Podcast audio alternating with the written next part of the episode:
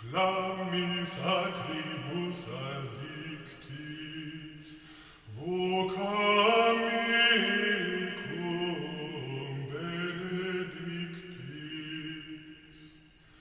Oro supplex et acclinis. Vítejte u 16. epizody podcastu Třetí z koně. Podcastu, v němž kapitolu po kapitole čteme první román Umberta Eka jméno Růže, a to až do úplného konce, kdy se vše obrátí v popel a prach.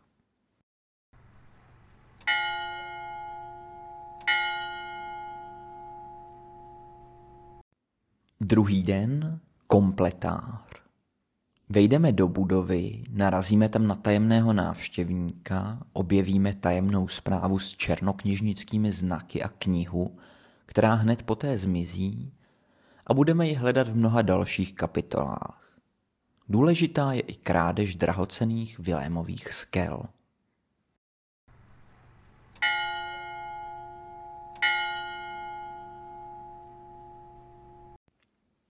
Týden se s týdnem sešel, z února je březen a je tu opět pátek, páteční odpoledne. To znamená, že právě posloucháte ještě teplou zbrusunovou epizodu svého oblíbeného podcastu, nebo prostě podcastu, který je jedním z řady podcastů, ani nemusí být oblíbený, nebo prostě podcastů, kterého se vám dobře usíná.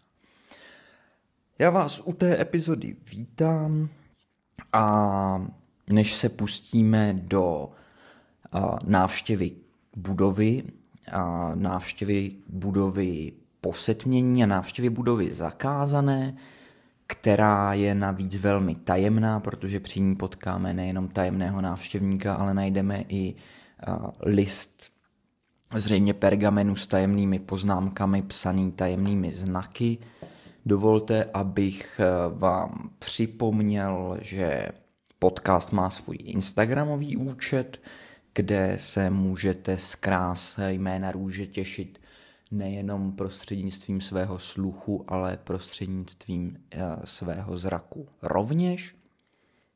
A kromě Instagramového účtu má podcast, respektive jeho autor, důkladně prověřený z hlediska financování terorismu a psaní praní špinavých peněz účet i na, v rámci služby Buy Me a Coffee, jejímž prostřednictvím můžete vyjádřit svůj vděk za podcast, pokud takovou emoci vůči podcastu cítíte, a to tak, že autorovi podcastu pošlete nějaké to euro, aby si autor podcastu mohl nakupovat drahé luxusní věci na svých cestách do Itálie. Chtěl jsem říct do zemí eurozóny, jenomže jediná země ke eurozóny, kam reálně autor podcastu jezdí a má z toho radost, je Itálie. A odkaz na Buy Me Coffee je popisu podcastu, v Instagramovém účtu. Kdybyste ho nemohli najít, pište, volejte klidně v noci, rád vám řeknu, jak mi peníze poslat. Všem, kdo se rozhodli podcast podpořit, srdečně děkuji, dělá mi to radost a my se pojďme podívat na druhý den kompletář.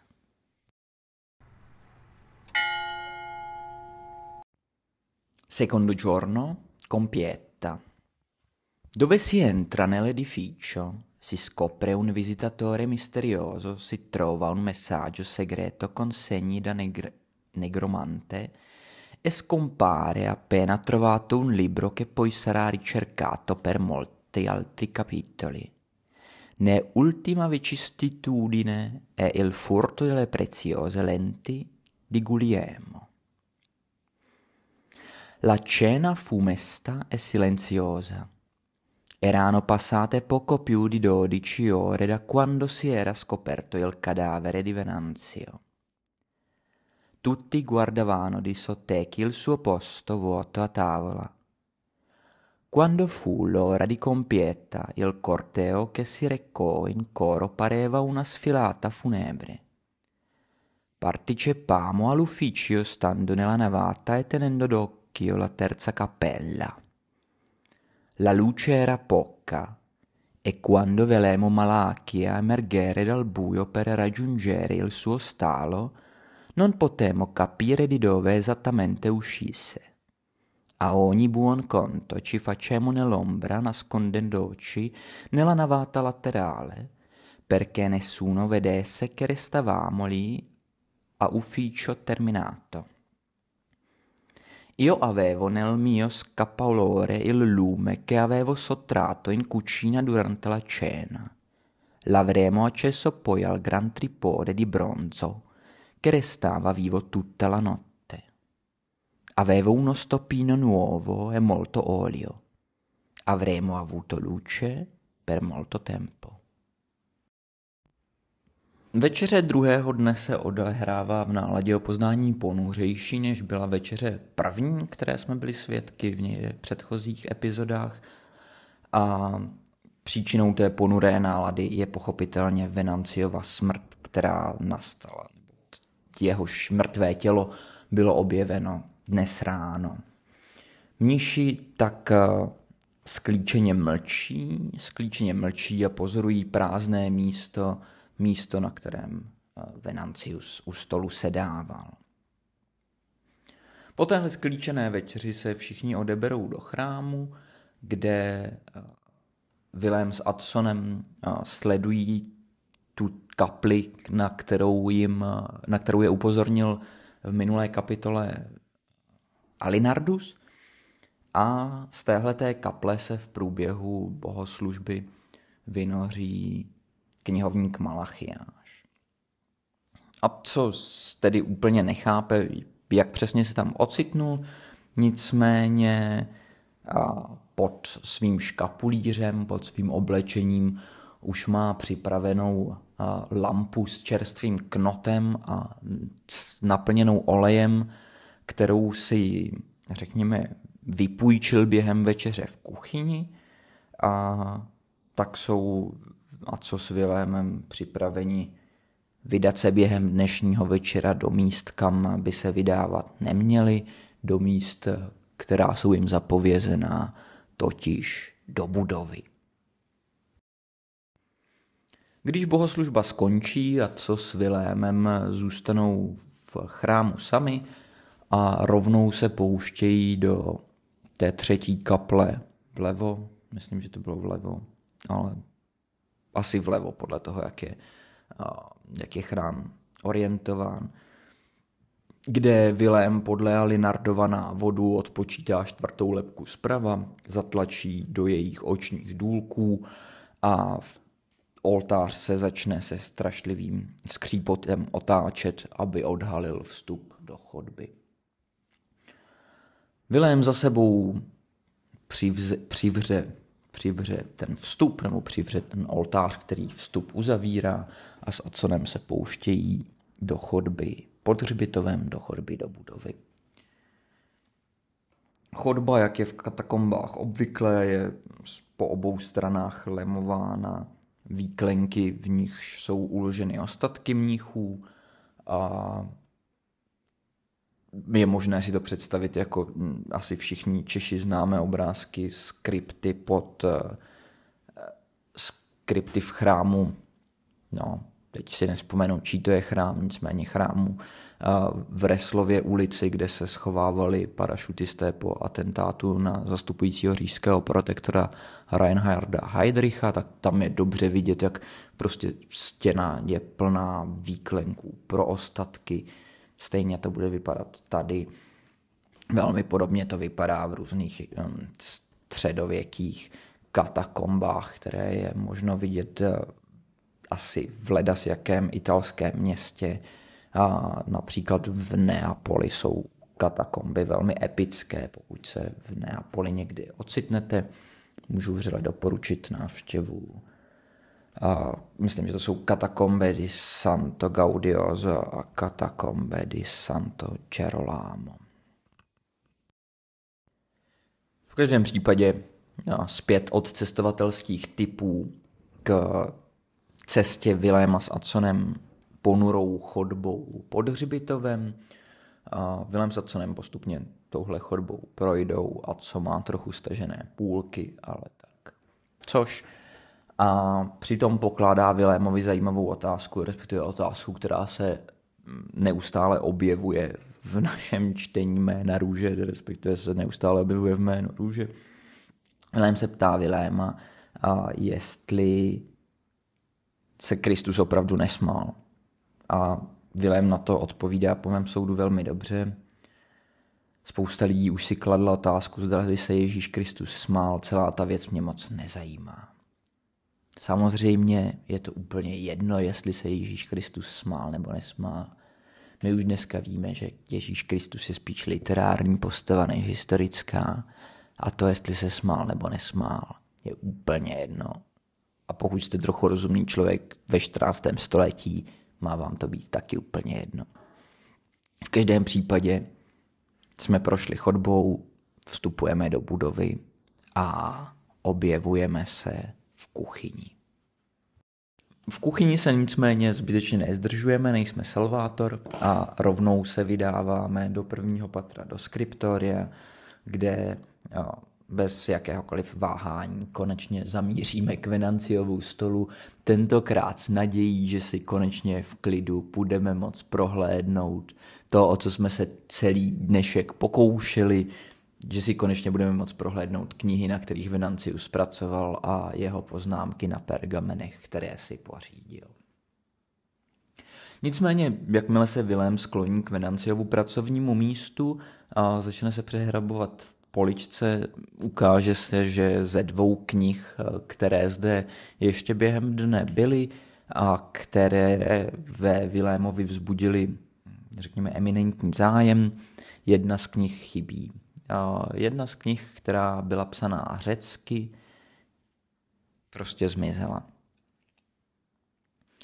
V každém případě mm, v rámci toho přehrabování se eh, Venanciovou poličkou Vilem objeví pergamen s jakými si Venanciovými poznámkami a Venancius jako překladatel z řečtiny si poznámky psal řecky a psal podobně jako já, psal jako prase, takže není úplně k přečtení, co si, co si Venancius na pergamen poznamenal.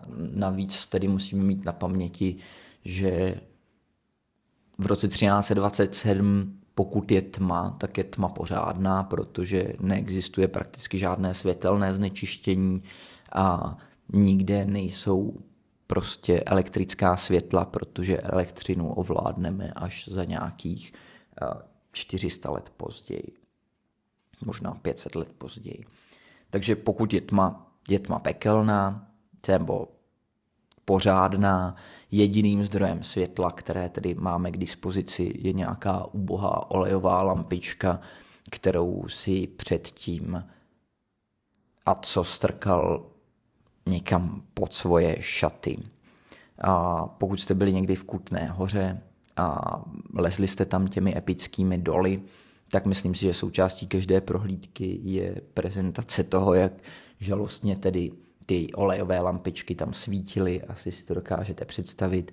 Předpokládám, že tady nějaká bronzová lampa svítila lépe než nějaká ubohá hornická lampa, nicméně asi si to nemůžeme představovat úplně jako když řekneme svému iPhoneu, aby rozsvítil baterku a on začne sypat ty kandely a lumeny a vytváří nám, byť na malém místě, světlo jako za božího dne. Vilém tedy vyzve Adsona, aby mu posvítil na ten pergamen s Venanciovými poznámky lépe, aby mu posvítil blíže. A, a co je samozřejmě starý, spíš mladý nešika a tak a, oh, plamen z lampy ulízne pergamen, za což hned schytá od Viléma vynadáno, že je neopatrný šulin a přece ten pergamen nechce spálit, jenomže se ukáže, že na tom pergamenu, kromě nějakých těch naškrábaných řeckých poznámek, je psán text tajným písmem, tajným písmem, jako když nám bylo asi sedm, nejspíš tedy něčím jako citronovou šťávou nebo podobně, písmem, které se objeví působením tepla a právě Adsonova nešikovnost, která způsobila olíznutí pergamenu plamenem z lampy, vedla k tomu, že se na pergamenu začínají objevovat jakési tajuplné znaky. Vilémovi Saconemu všem není dopřáno příliš klidu na to prostudovat eh, tenhle ten prazvláštní pergamen, mysteriózní pergamen, jak píše Umberto Eco, neboť se od schodů do knihovny, nebo od schodů, které spojují skriptorium s knihovnou, ozve rána. A ozve rána, která jako tupé ovce nebo tupé rybičky Viléma s Aconem odláká od Vilémova stolu do toho místa, kde se rána ozvala, čehož neznámý vetřelec nebo vetřelci jsou vlastně všichni, kdo se ve skriptoriu právě nacházejí, tak neznámý protivník našich dvou neohrožených hrdinů využívá k tomu, aby proběhl kolem Venanciova stolu. A protože Vilém nedodržuje klasickou poučku, že pokud nemáme brýle na obličeji, máme je uložit do pouzdra a ideálně do nějaké kapsy, tak aby jsme je nestratili, protože si Vilém odložil brýle na Venanciův stůl, tak ve chvíli, kdy náš eh, neznámý protivník probíhá kolem Venanciova stolu, šlohne Vilémovi brýle. A co se mezi tím pouští, zatím neznámý, nicméně přišlápne si cíp kutny a nabije si ústa, nicméně k tomu všemu dochází v naprosté tmě, takže si to nemá smysl ani představovat a nemá smysl se mu zlomyslně smát. Vilém nicméně ztráty brýlí překvapivě příliš neželí, pravděpodobně protože si uvědomuje, že žal mu v ničem nepomůže, nebo protože si v Boloně koupil nějaké laciné fejky a tak jeho ztráta není tak bolestivá, jako když jeden ztratí své oblíbené brýle značky Hermenegildo Zenia a velmi duchaplně vyzývá Adsona k tomu, aby ten text psaný tajným inkoustem, který se na pergamenu objevil, obsal na, na pergamen jiný, pokud možno zvětšil, tak aby to Vilém byl schopný číst nebo vidět a pokusit se o nějaké rozluštění toho textu.